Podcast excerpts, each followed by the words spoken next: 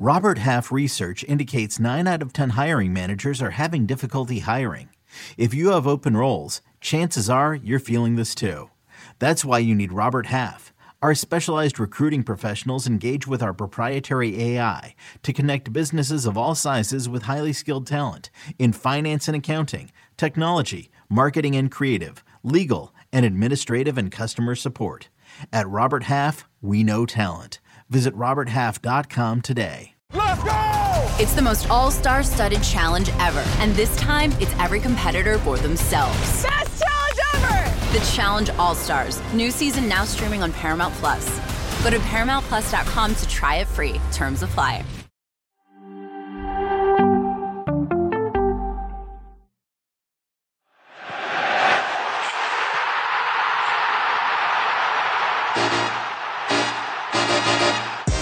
Another wild Champions League day today. It's match day four in the Champions League with Tuesday's slate of fixtures.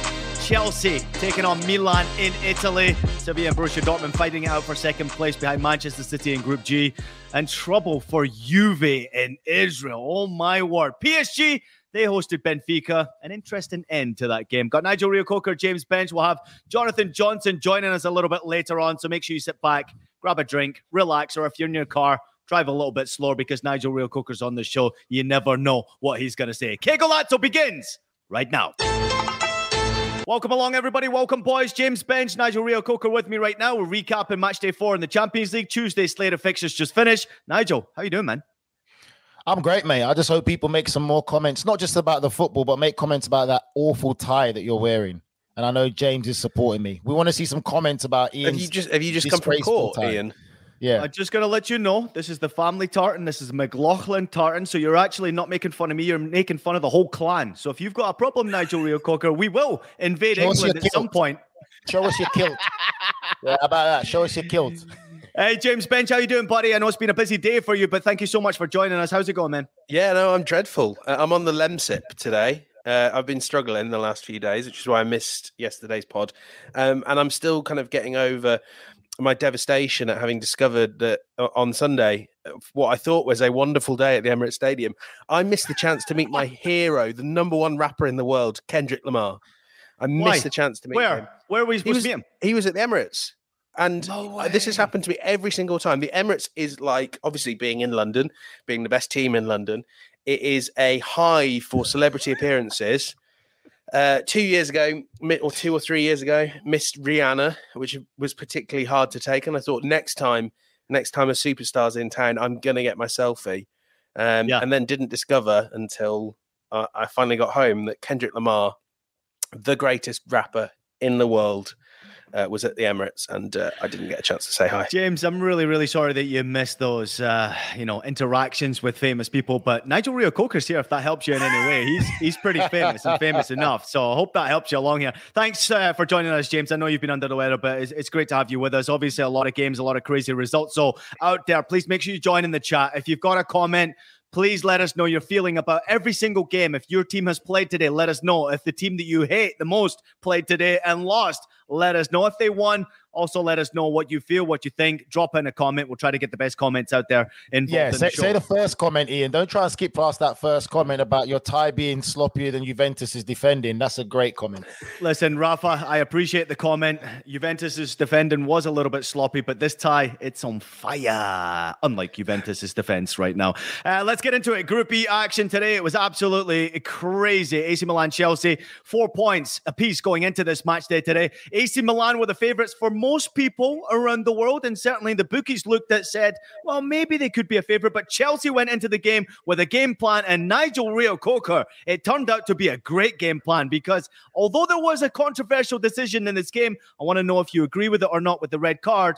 What did you think about the result? What did you think about the tactical approach from Graham Potter? I thought it was a good result for them. It's a great result for Chelsea. I thought Chelsea were fantastic from start to finish. In all honesty, they put on a real professional display, played well. There's a little bit of a worry for obviously England with the Reece James situation. So if you look at how he landed on his knee, but I would say, looking at this Chelsea side now, this Chelsea team, they're really starting to play into the mold of Graham Potter. He's really starting to see. We're really starting to see the rewards of what he's doing, and the players are buying into it. Really good performance by Chelsea. But let's not miss it. That the big main talking point is the sending off. That sending off changed the whole dynamic of the game. It's sad, but is it the right call, Nigel? Right decision? It's the right decision.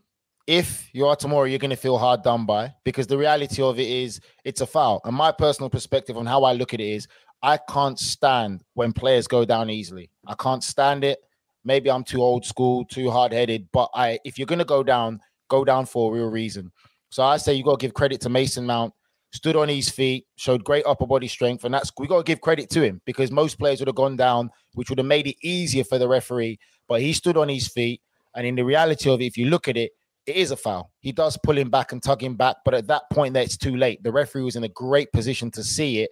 It's a foul. It's hard done by because in the reality of the game, it's denying a goal scoring opportunity. He has to be sent off by the laws of the game. So if you are Tomori, you're going to feel hard done by because if you're going to mm-hmm. get sent off, you want to get sent off for a proper tackle or a real obvious goal scoring opportunity. But again, yep. we give credit to Mason Mount for staying on his feet, and that changed the dynamic of the game.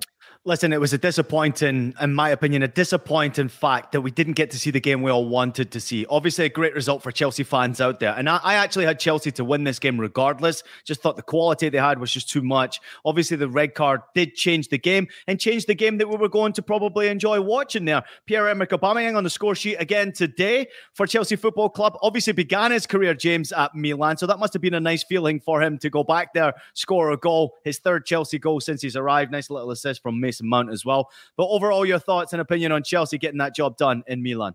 Yeah, I mean, I find it really hard to know whether they were any good at all. Um, I thought Milan was certainly giving them a game and playing a lot better before that red card. But frankly, you know, the, I, I mean, you know, Nigel is right.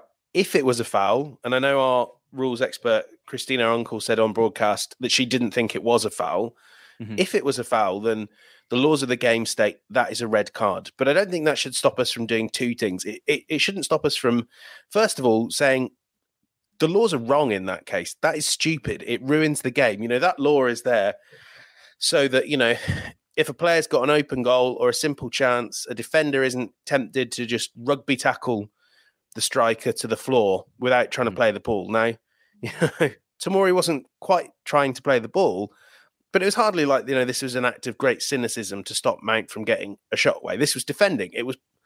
I mean, I thought it was probably just about a foul, mm-hmm. but it just is perverse to that the, the, the laws are phrased in such a way that, that that is the fair outcome. And and I also think, you know, this is the fiddly thing, and I do appreciate we make it really hard for referees, as pundits, as journalists, as media. The whole environment makes it really tough. How how how so though, James? I mean, these these the, well because the we, referees. No, but hold on a minute, right? The referees right now got video review to go back on. They have support system right here. We just have the beautiful game. We have to sit back, shut up, and watch decisions that they make. And even with video review, sometimes they make a wrong decision. Oh, I mean, but everyone makes wrong decisions. We I make wrong I make wrong factual statements in my in Nigel my work. Doesn't. We all do. No, Nigel doesn't. Of course, I do. No, no, no, um, but you know, we we blow up debatable play things we disagree with and say the referee's got it wrong when actually quite often it's just the referee's got a different view of, of that than we do. I mean, a great another great example. Go back to um, the way in which people have been speaking about Arsenal's first goal and the lack of VAR lines for um, for Saka uh, and how that was in, in some way that's bad officiating. It wasn't. They didn't think it was an offside, and VAR couldn't intervene. And it's just been turned into this great conspiracy theory story that it isn't at all.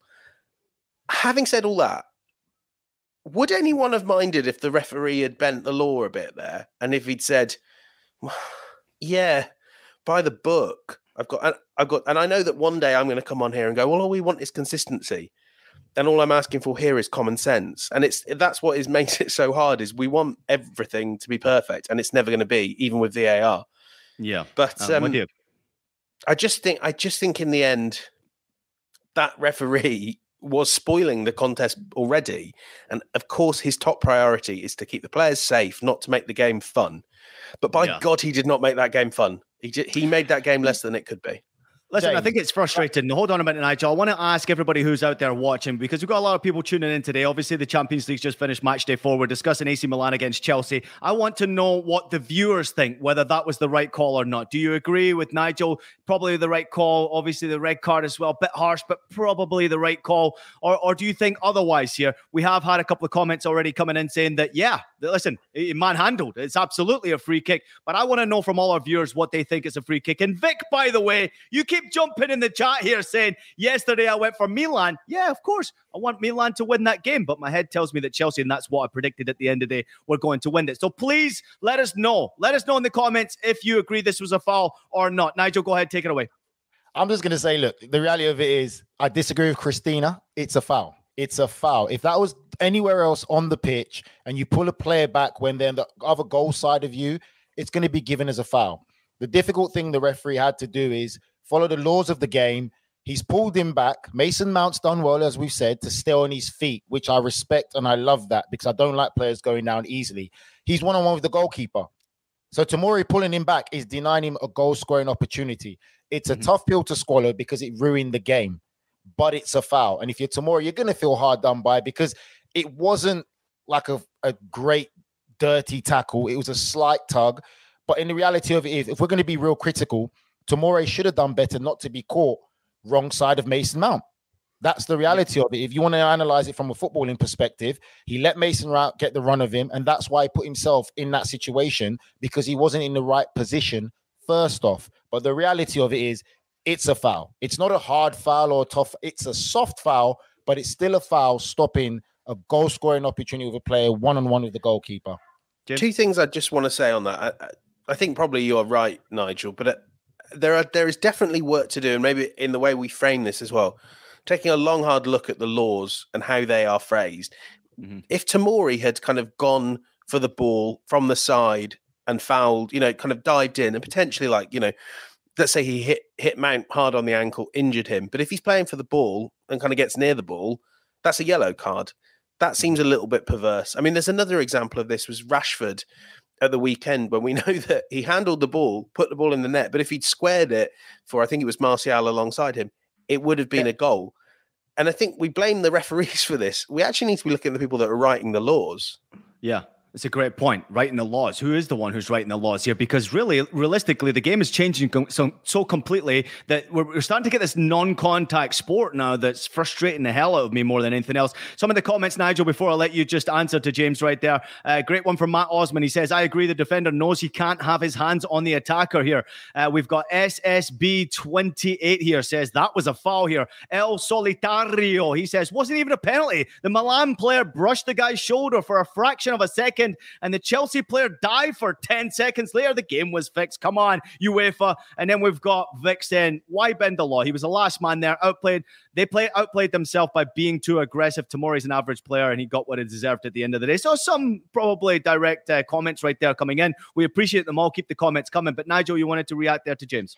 I just want to say the last thing. Let's be real. We all watch football, even the people tuning in and listening. Let's be honest about it. I always talk about football players and football intelligence.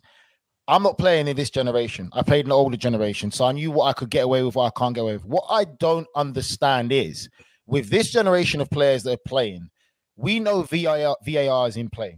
You know every tackle is going to be analyzed. You know there's cameras everywhere now. When a player is going to start educating himself or playing at a more smarter level into the aspect of the modern game. So for me, Tomori knows that in those situations, your best bet is trusting your goalkeeper, let him go. You've still got 90 plus more minutes to get something because you know now from how they're trying to Mm. make the game perfect. It's an imperfect game they're trying to make perfect.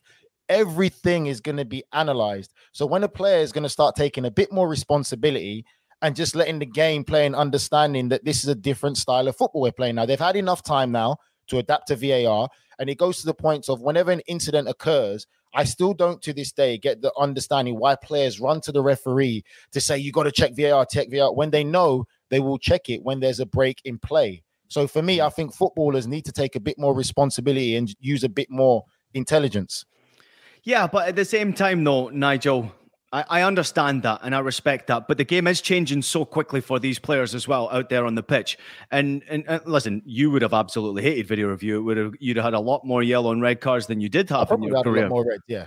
Yeah, but the sure. thing is, though, you you have to try and change and obviously move with the times of the game. I mean, I would have absolutely hated video review as well. And I thought initially when it first came in, it was going to ruin the game. And then I came around to the fact, hey, you know what? This is actually really helping the game. But now some of the decisions that are being made, and we're talking about things that are just slight, offsides, handballs, stupid little decisions where video review, just in my opinion, there should be a fraction that you give to the entertainment of the game. The game's still got to be fun to watch here. Like the game, obviously there's, there's decisions all that, around. Ian, but... Think about what you're saying. You say you want to give a fraction. But then again, there's going to be inconsistencies consistencies with that because it's going to be down to again individual interpretations interpreters of it of an event, and it's going to be um, whether someone thinks this way and then someone thinks that way. So that's mm. the difficulty you're going to have when you're trying to give these little um, fractions of uh, differences. Yeah, hey Nigel, uh, we've got a great comment coming in here from El Solitario. Once again, he says, if you think that's a foul, then you should go and commentate netball FFS. If you know what that means, Nigel Reo-Coker. Get out of here and go. Fan. Yeah, all right. Well, it's a blatant foul. Because if, it if I'll tell you this now, let's be like, real. This is what football fans hate, Ian. If it was the other way round, Milan fans will be saying it's a foul. Let's be real. If it's the other way around, give credit to a player not going down easily. Tomori clearly pulls him back. You can see it. He's goal, he's wrong side. Mason Mount's clear on goal, one on with the keeper. Once yep. you put a hand on an attacking player, it's going to be given a foul. If that was the opposite way round and that was Rafael Leao being pulled by Reece James, yep. into uh, Milan fans would be going absolutely crazy. So let's just be Listen, honest about that. I think we're spending too much time talking about this video review at the end of the day. Reece James obviously picked up an injury. I'd like to get your opinion on that one there, James. It's a little bit disappointing for him personally, but also for the team. Um, but also, uh, I want to get your thoughts, both of you, really on Milan. I mean, what a disappointment over the two games, regardless of the video review here. This was a disappointing two ties for AC Milan, James, at the end of the day. I see. I disagree with you there. I thought they were better than they got credit for early on in the in the first leg, and where it was just defended some set pieces really dreadfully. And then this one, I thought they were the better team. I thought Theo Hernandez was doing really interesting things until this red card, which we're not going to go on about. I mean, for me, this Reece James thing, it could be big. Still, I'm kind of checking Twitter and everything. I haven't seen any updates yet, but uh, it looked very painful that knee injury. He collided with Theo Hernandez, tried to play on, couldn't. I mean, obviously, this is a, an issue for Chelsea but it's a big issue for England as well going into the World Cup when Kyle Walker is already a doubt. Um, I think Reece James is the best right back in the world.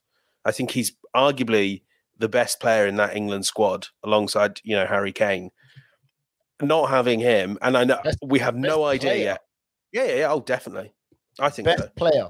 It's a mm. big statement in that England. Why not? I mean, I know it's a big statement, and there's lots of good players in that England squad. But Reece James can do it all. You know, I mean, I, if Walker if Walker was missing, you could absolutely trust him to be the right centre back. You play him right winger, play him central midfield. He's so Ooh. versatile, and I think he is the best right back in the world. And you know, Ian and I disagree with you, James, but it's all right.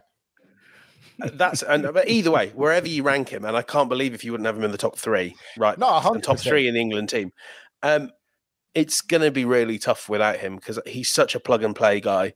I think you know we don't want to have a big conversation about Alexander Arnold again, but he requires you to make adjustments. Reece James, you can put anywhere and you know he'll do a great job. And I think England will really struggle without him and Walker if that's what happens.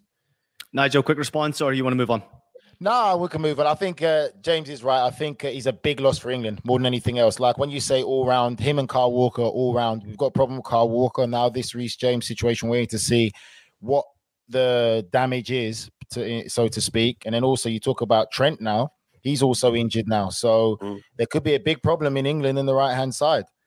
Mm-hmm. No doubt about it. Okay, the other game in the group was also a very entertaining and interesting one here. Dinamo Zagreb won, Salzburg won. Uh, Seiwald opened the score in 12 minutes into the game before Ljubicic equalised 40 minutes on the clock. The 23 year old scoring his first ever Champions League goal. A draw, probably probably a fair result at the end of the day, but it makes it interesting now when we go to match day five. If you look at the table, the way this table is set right now, it's insane. Chelsea top of the table with seven points, Salzburg six points, second in the group. AC Milan on the four points, as are Dinamo Zagreb. Both of those team, two teams at the bottom, go head to head, and number one and two go head to head on match day five, and that potentially could see them through if you win that game. So that's going to be very interesting. We move on to Group F here, the most important group of the day because Celtic played Leipzig and they lost. Nigel, thanks very much for tipping Leipzig in the game. Timo Werner got on the score sheet today, his seventh goal of the season across all competitions. Uh, uh, Andre Silva with the assist, and then Emils Forsberg wrapped things up here. A little stat coming out of that game: no team in history has lost more than Celtic consecutively at home in the Champions League. That is their seventh consecutive defeat at home. It was once a fortress in the Champions League and domestically not at all. The other game in the group was Shakhtar against Real Madrid. Uh, finished 1 1. Uh, not nice to see Rudiger at the end there. He did get the equalising goal in the last minute. Real Madrid go through because of that equalising goal to the knockout stage there. But a bit ugly, Nigel, seeing Rudiger's face at the end of that game. Yeah, it wasn't nice, but it, it's brave heading. It's what Rudiger's always been about. He was doing the same thing at uh, Chelsea when he was here. And I'm not going to lie, he's one of the players that I do miss in the Premier League. He's an absolute character and he absolutely got clattered by the goalkeeper, but he put his head where it hurts, you know. And he doesn't just do it in a defensive aspect; he also does in the attacking aspect, and uh, saved his team, got them the point that put them through. And um, as Michael always says, that Real Madrid do have a history of always having one indifferent or two indifferent results in the group stages, but they didn't lose; they got the the draw, and Rudiger's paid the price, and I'm sure he's still better looking than James, but it is what it is. it always will we, be. We got some nice Does comments need a lot in. more damage than that. I was um, Go on, James. Yeah, no, I, I just a lot of sympathy for Celtic, not just because you and I, Ian, or certainly I, um, picked them to win this game. And again, you know, kind of watching this out the corner of my eye, there were moments, and I think you know, I think Celtic will look back on on this group stage campaign and sort of say if we'd been if we'd taken chances in the first half and they really faded in the second um, each time it, it, pretty much in every game i think that's kind of where they've let it slip away if they could have made more of their good moments in the first half they might still be in this and it's a, a shame that they and rangers are almost certainly not going to be playing in europe next Put your violin away, James. Put your violin away. Big R. I'm going to try and clear up the table and pick Celtic. What did I tell you? Oh, they make chances, but they can't put in the back of the net. I told you that. That was what's going to happen. And that's exactly what happened. So put your violin away for Celtic because you knew what was coming. You followed your heart, and your heart got a, a knife right in the middle of it. All right, all right, all right. We got disappointment You coming too, in all around there. I get it, I get it, I get it. Real Madrid fans are all in our chats right now. Omar, Rudiger, yes, Real Madrid, Ala Madrid. That's what's coming in here. Uh, Vic, he says Rudiger, what a big man, big game player. Vic says as well. SSB twenty eight, Rudiger looking, uh, he got looking like he got jumped. Okay, whereabouts Yeah, did he get know, jumped? it, it Was was in bad. Madrid? He's bleeding badly. Like his face looks a mess. didn't look good, but he's he's a tough cookie at the end of the day, Rudiger. He's uh, certainly one brave man out there, and he was brave even going into the challenge. So to get the ball in the back of the net into that challenge is quite incredible. Omar saying he left it all out on the pitch. You know where the same. DNA in? Yep, Rudiger and I are the same DNA. You know that, right? no chance, man. Uh, we African actually heritage, Sierra Leone. Hey, don't worry about me, mate. We could go in the UFC gym anytime. Both from Sierra Leone. Do you know that, did you?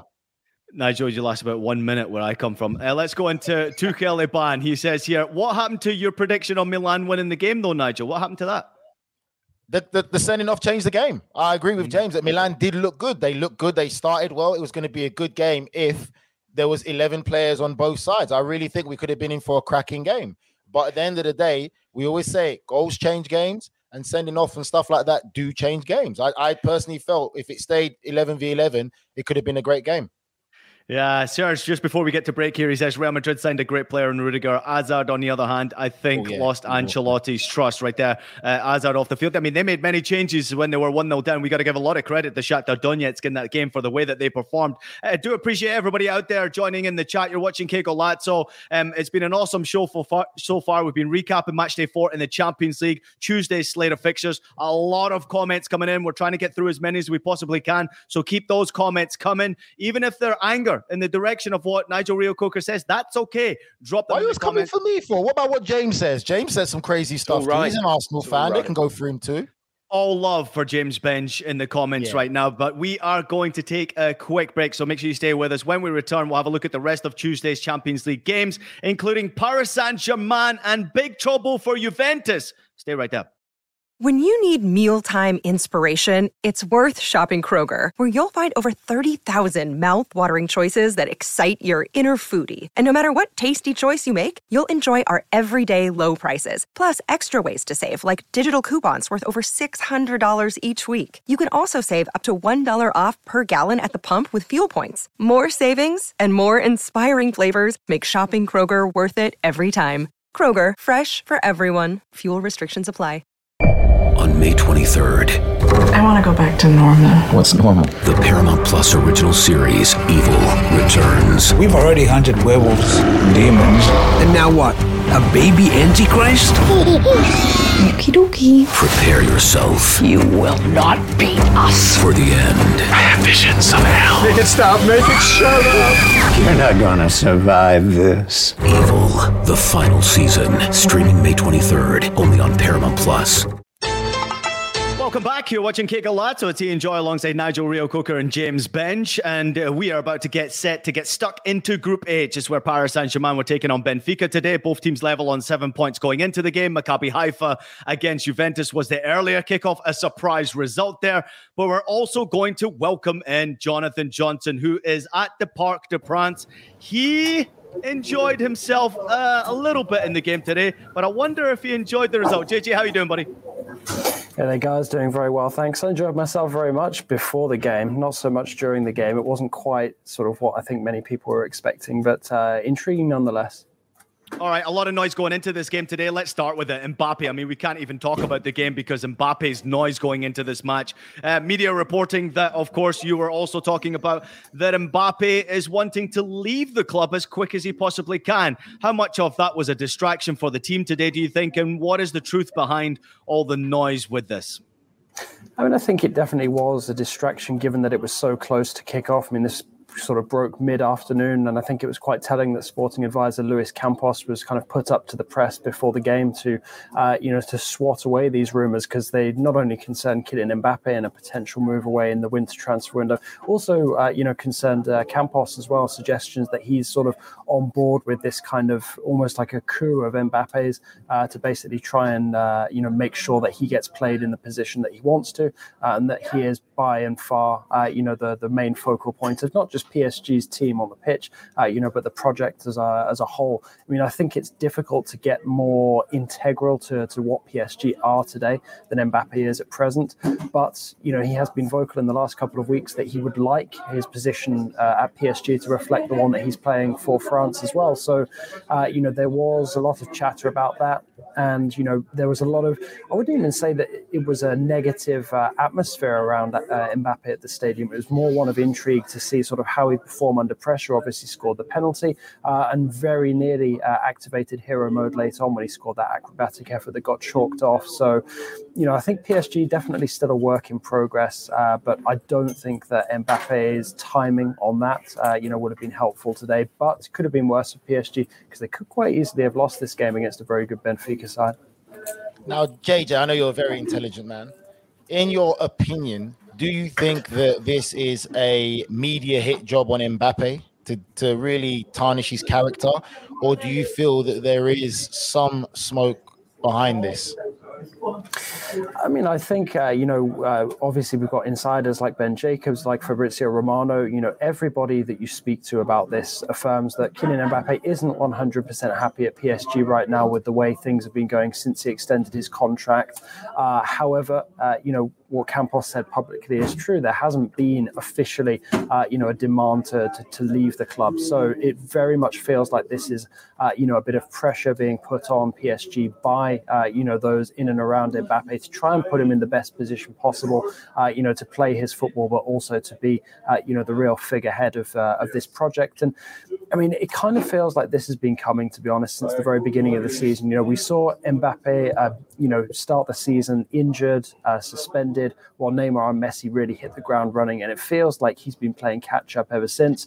Uh, you know, and I think really, really, it's almost like Mbappe needs to now just get his head down, keep performing the way that he has done, uh, you know, up until that contract extension. Because when he turns it on, when he puts the team on his back, you know, he's able to carry them in a way that let's face it, with all due respect for, for what they've achieved in the game, Neymar and Messi still haven't been able to at the biggest of occasions for PSG JJ, just a, a quick question, maybe on the bigger picture for PSG. Of course, we know by January, Qatar's great sporting project, uh, the 2022 World Cup, that will will be at an end. Is there a sense that that that has played any part in you know in PSG's decision to to, to or the pressure that was put on Mbappe to stay uh, last summer when he, he clearly seemed to want to go to Real Madrid? Um, and could it like have any longer term ramifications? Will Qatar get bored of all this, of fighting to keep Mbappe, of fighting to kind of keep their project at the top of the European tree and, and not winning the Champions Leagues? I mean, I think that's uh, it, it's a good and it's a valid question. Um, you know, obviously, it would be a bad look, I think, for PSG to have lost uh, a key figure like Mbappe just a couple of months before the World Cup. So obviously there was that in play. Uh, obviously they let the the opportunity to have won a Champions League title before the World Cup sort of slip through their fingers as well. But I think the moment where you know we were looking at Qatar potentially uh, you know exiting PSG immediately after the World Cup has passed, given the money that they're pumping into stuff like the new training facility, which is going to take another couple of years to be built. Uh, you know, I do think that they will be a bit frustrated and perhaps at some point, uh, you know, might just you know give up and, and, potentially try and cash in on Mbappe. But to think that they'd do it immediately uh, after the World Cup, so in the January transfer window, I don't think that'll happen. I think almost you know the last couple of years with PSG uh, and in European football have given uh, you know PSG's Qatari owners a real taste uh, you know for uh, success in uh, in Europe at the top level, and I think that's why we've now seen them you know, branching out into other clubs like Braga. They purchased around 21.5% uh, of Braga earlier in the week. Uh, and there's been rumours as well that we might see them entering into other clubs in Europe. You've got the Aspire links at Eupen. I think, uh, I believe it's the same as well at Leeds. So, you know, this is potentially, you know, the, your next, I think, City Football Group or Red Bull project, as opposed to, you know, the Qatari sort of cutting and running from, from PSG and potentially, you know, selling the club and all of its assets, including Mbappe, presumably uh, you know, sometime in the next 12 to 18 months. Now, I'm just going to throw this out there to everyone here, right? I'm going to give the, the the the human element of this. Now, obviously, like J- uh, James said, we know Mbappe wanted to leave to go to Real Madrid, and I, I personally believe he still wants to go to Real Madrid. There's an element there. He stayed with PSG. Let's be real, because he got paid very well to stay there.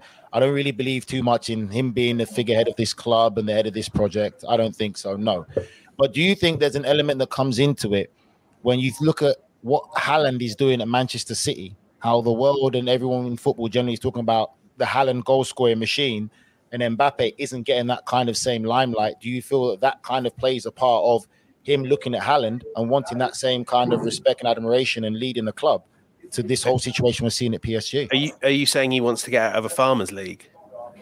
don't say that to don't say that to JJ. But you know I, what? so JJ though, on a personal, let's be real, because footballers, yes, they're good human beings at times, not all of them, but they do have an ego issue. And if you think about how Haaland has gone to Manchester City, the whole world and football world is talking about Haaland and what he's doing to Manchester City, breaking records, goals. It's all Haaland. Mbappe is still sitting there to a slight degree under Messi and Neymar's shadow. That could be playing an element of I need to get out there and I need to go somewhere else. Well, you know what? I, I, don't know if you guys agree with this or not, but then I feel like, you know, why doesn't Mbappe just do his talking on the pitch? You know, why does he allow himself to be molded into this brand, which he has been over the last couple of years by those around him, where, you know, he's kind of built up to be this, uh, you know, completely perfect figure who's also a phenomenal footballer. Uh, you know, if you want to be a top level professional, uh, you know, and play the game at the highest levels, then prioritize, you know, what happens on the pitch in your career. Uh, you know, don't prioritize sort of, you know, being seen as, uh, you know, the the new face of a generation, which is basically what you know the brand Mbappe, uh, you know, has been created to do in the last couple of years. I think that there has to come a point, and you know, the same applies to PSG as well. And we felt like it was that moment arriving this summer where, you know, you have to take it back to the basics, and it has to be all about the football at one point. But but seriously, if he wants to do his talking on the mm. pitch, doesn't he kind of need to be in a league? He can only do his talking in the Champions League, can't he? He can only do it in six games. I know Ian had something you wanted to say, but I just thought I'd chuck that in. I mean, it, it, you how can you talk on the pitch when it's you know against Metz and Ajaccio. But do you know what it is, James, as well? Just before Ian jumps in, sorry. It's also the fact of remember, it's still the, the reliance of you got Messi and Neymar. These ain't mm. just good players. These are historic players that's going to go in the world of football. So even he has to do his talking on the pitch, there's still that reliance of great assist by Messi, great assist by Neymar, Neymar. So he's always still underneath that shadow. And just to add to what JJ said, the problem that I don't like that I'm seeing with Mbappe right now, like you said, is it's this whole perfect image. No one's perfect. Give a true reflection of yourself because as much as he tries to have this perfect image, this generational footballer, this face, the more a lot of people are going to be against him to a certain degree because they're not seeing the real Mbappe. And then eventually, as that boils up and builds up, he might have a Will Smith moment. JJ, you want to respond to that? I mean, honestly, my feelings on it, um, I think, you know, aside from the Premier League, you can make an argument that Mbappe doesn't necessarily have to be anywhere else. Yes, obviously, there's huge prestige when you go to a club like a Barcelona or a Real Madrid, but is that really that much more of a challenge in La Liga, you know, outside of those clubs? I'm not sure it is. I mean, I think, you know, you can, you can make the argument for the Premier League given how competitive it is. But ultimately, at the end of the day, I think that's also partly where some of this frustration comes into into it on Mbappe's part because, you know, when he signed up to continue this project with PSG, it looked like Neymar would be moved on in the summer. You know, Messi, to all intents and purposes, looked, you know, washed for a better, for want of a better excuse. Obviously, he's proved that's not the case. Uh, you know, and Neymar's perks up, whether that's because it's World Cup year or just because it's a new, a breath of fresh air, given that Galtier and Campos have come in. But, you know, at the end of the day, you know, suddenly PSG have three star players as opposed to one who was carrying the team on his back all the time, which is what was happening to Mbappe last season. So, uh, you know, I think that they either need to learn to coexist or, you know, PSG have some difficult decisions to make and perhaps have to part with some of their prized uh, assets. You know, you've got Messi's contract coming to an end, and suddenly with Neymar in this kind of form, he's actually, you know, a player that other clubs might look at now and think, well, you know, maybe he is worth splashing some money on, which wasn't the case in the summer. You're watching Que Golazo here as Ian Joy alongside Nigel Reo-Coker, James Benge, live from Paris. It's Jonathan Johnson. We've just been discussing Mbappe. What do you think about Mbappe? Please drop in the comments. We may not get to your comment today, but I've got a feeling we'll have got a big segment coming up next week all about Mbappe and what's happening in Paris. But just real quickly, JJ, before I let you go, um, Benfica got the job done there. They got a point in Paris. It's a pretty good point. How impressed were you with them, or were they lucky to take that point with PSG not necessarily firing on all cylinders trying to get that second goal? I don't think that Benfica were lucky. I definitely think they deserved it. I think they've been very good over the over the two legs. In fact, I think PSG were probably the better side in the first leg as opposed to the second. I thought that you know Benfica you know gave a very good account of themselves, and I think that they justify being in the position they're in at this stage. You know, five points clear of Juve and Maccabi Haifa with two games left to play. I think it looks pretty good for both PSG and Benfica to get out of this group. Uh, you know, and I don't think it's uh, it's undeserved. You know, this is a very impressive Benfica side. They're well drilled by Roger Schmidt. And let's not forget, you know, it's not only PSG who remain unbeaten with this result, it's also Benfica. You know, they haven't suffered a defeat yet this season. Uh, and I do think that they are quite an underrated side. And, you know, they unexpectedly got to the latter stage of the Champions League last season with a lesser squad, albeit they did have Darwin Nunez scoring the goals up top. But I think that this is more of a well rounded Benfica unit. They've got some very good players playing at a very good level at this moment in time. Uh, it just feels like it, it, you know, they could be, you know, one of those sort of dark horses, not not to go all the way and win the Champions League, although we don't know sort of what shape uh, the competition will be in by the end of the World Cup, but, you know, to go on another deep run unexpectedly. Maybe another banger in match day five. Benfica at home to Juventus. What a game that is going to be to look forward to. Jonathan Johnson in Paris. Bon nuit. Thank you very much for joining us after the game today. Uh, boys, quick round of applause for Jonathan Johnson as he departs us right now. Well done. He's in the basement again. Au revoir, my friend. Uh, just a quick start coming out of that game. Obviously, PSG finishing 1 1 with Benfica. Mbappe scored his 31st goal with Paris in the Champions League, overtaking Edinson Cavani on 30 goals. Uh, he is now PSG's outright top goal scorer in the competition. Uh, let's talk about the other game in the group, and I've got a feeling we're going to talk a lot about this game. Uh, please, everybody out there, if you're joining in the conversation, let us know in the comments what you think about Juventus today. They went down by two goals to nil against Maccabi Haifa. Omar Atzili scored both goals in the game, both coming in the first half. Not great news for Juventus with Di Maria looking like he pulled up with a hamstring injury today. Nigel Reo-Coker, we're going to continue to bang the drum here things are not quite right in Juventus right now. And certainly that hot seat for Allegri just got a little bit hotter. Ah, forget Juventus, Ian. Maccabi Haifa were absolutely sensational. Give credit to them. They're a very difficult team to beat at home, and they play great football. This wasn't a win by luck. This was a win by a great performance, just like they took uh, Paris Saint Germain some time as well. But great performance, great goals. They completely dominated the game. Uh, we don't really need to talk about Juventus. I'm, I'm going to leave Jay. I'm, I'm going to let um, James get in Juventus. I'm not going to yeah. talk about Juventus. I saw how dreadful they were against AC Milan.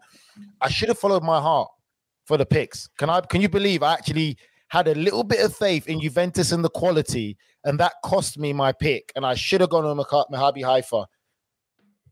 James, go. I, I'm yeah. I, thank you so much, Nigel, because I've got, I've still got ammo to aim at, at, Juventus. But I thought I kind of wanted to start with this because I think we'll all agree, you know, anyone that, that remembers him as a footballer or knows him as a pundit at all, that I think Alessandro Del Piero, not just one of the greatest players of his generation, but probably one of the nicest, a real top gentleman, even if he could sometimes be a bit of a difficult guy on the pitch. So when he says it's difficult to talk about Juventus with positive words, you know it's bad. And I kind of can't quite shake the sense that, you know, when, um, you know, when you're at school or when you, you know, when you're young and your parents will punish you by making you sort of do extra chores or, and something like that.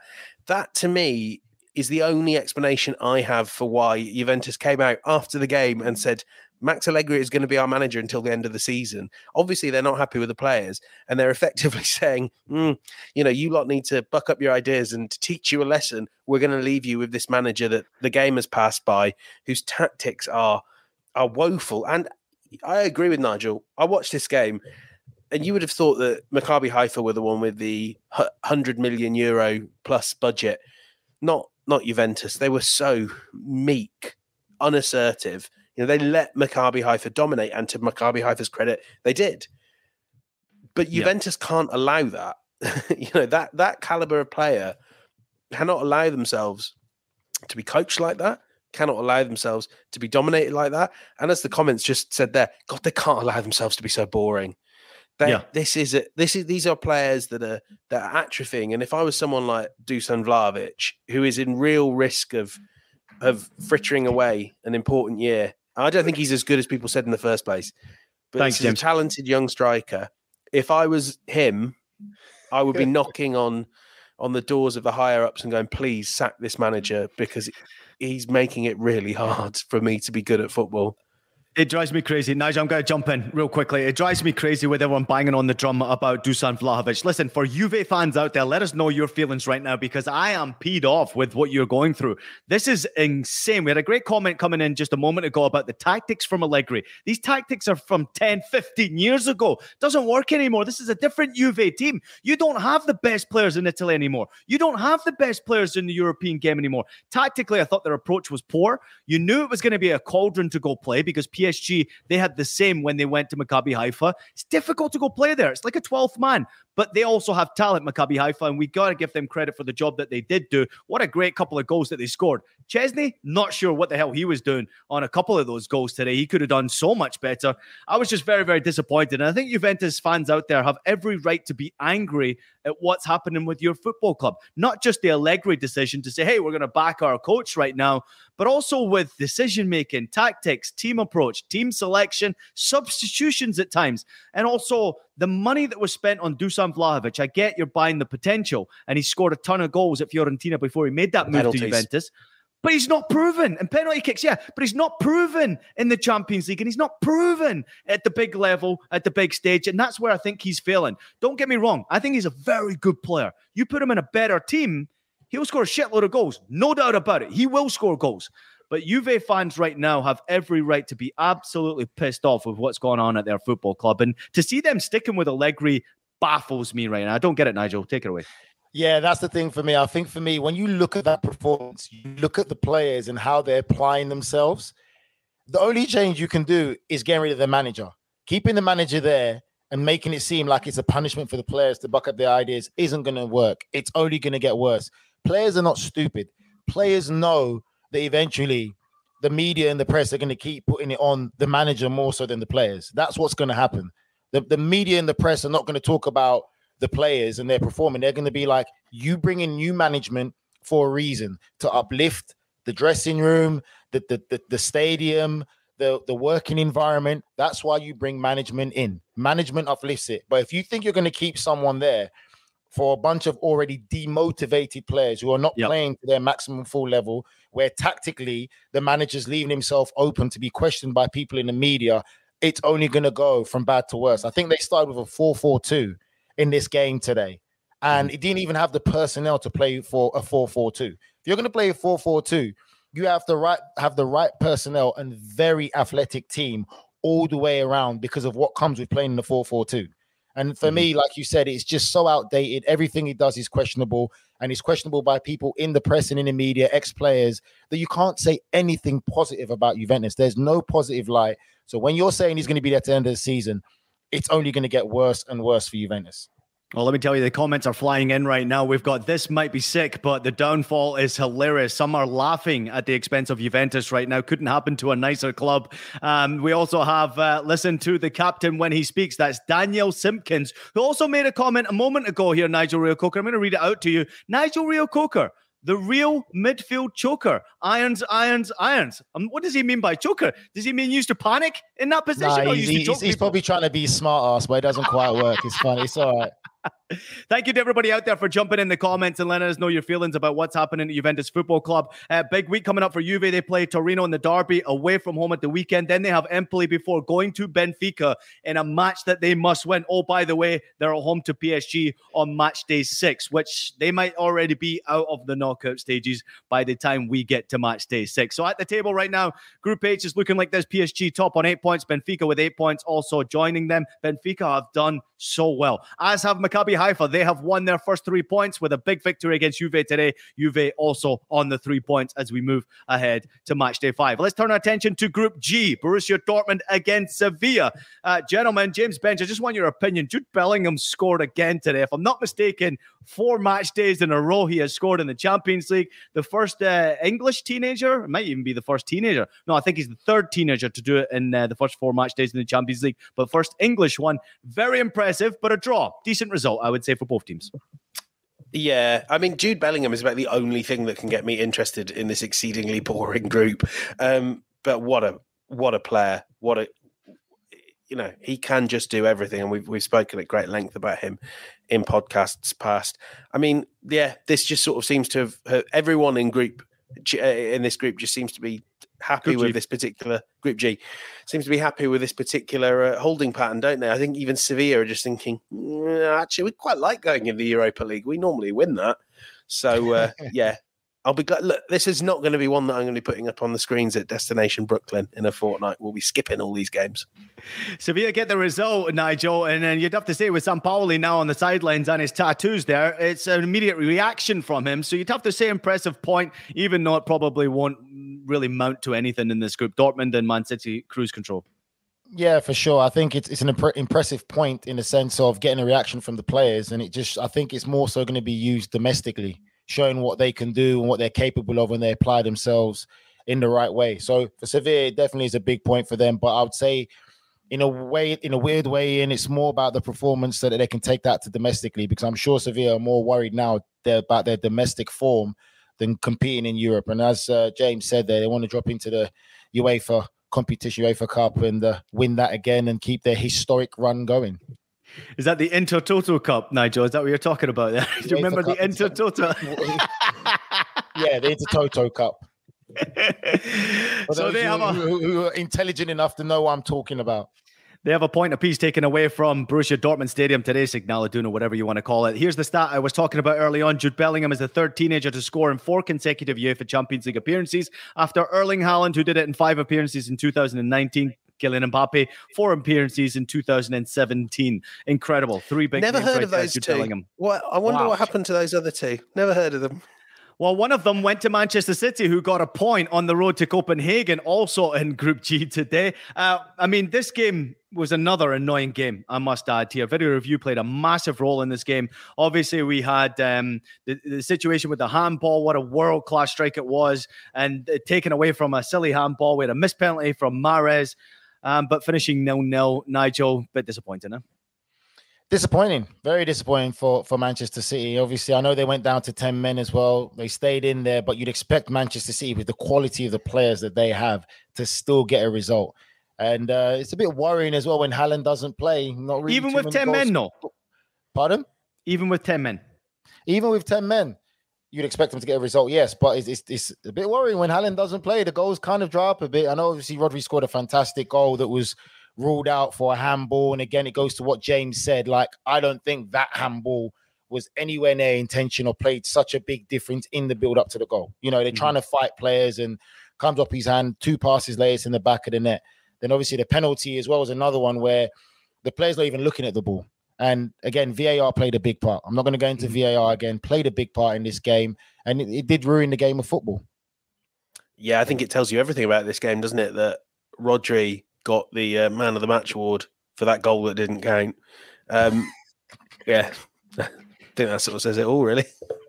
Oh, th- thanks very much for adding that, James, right there. Insightful, so as, I know. Right. As the boy mentioned right there, Rodri had an absolute banger that was disallowed with the handball from Mahrez. Don't think he knew too much about it. Striked his hand, just a little layoff uh, into the direction of this beautiful goal from Rodri. I mean, I was celebrating this banger in the top corner.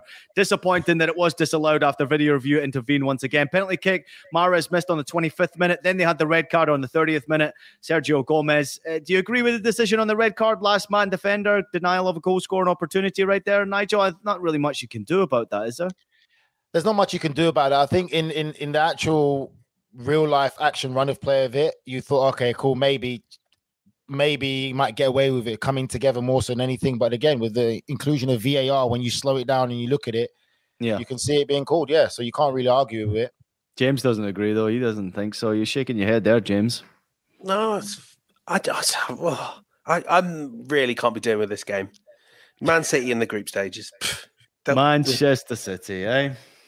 James, I want you to go get some more Lemsip, go relax, because we got a, obviously a busy weekend to look forward to. We got more work to do tomorrow as well, and we want to make sure that you're back uh, healthy and ready to go today. Thanks so much for joining us today, Nigel. Before you go, Daniel has chipped in one more time on our there comments. He says, "You're a legend, Nigel. My son's hero growing up, and thanks for your service to the mighty Hammers. I just wanted you to know that." He also said his son has just turned 45 years old, so he appreciates uh, all those years. Yeah, does. How old are you, man? oh, you're funny.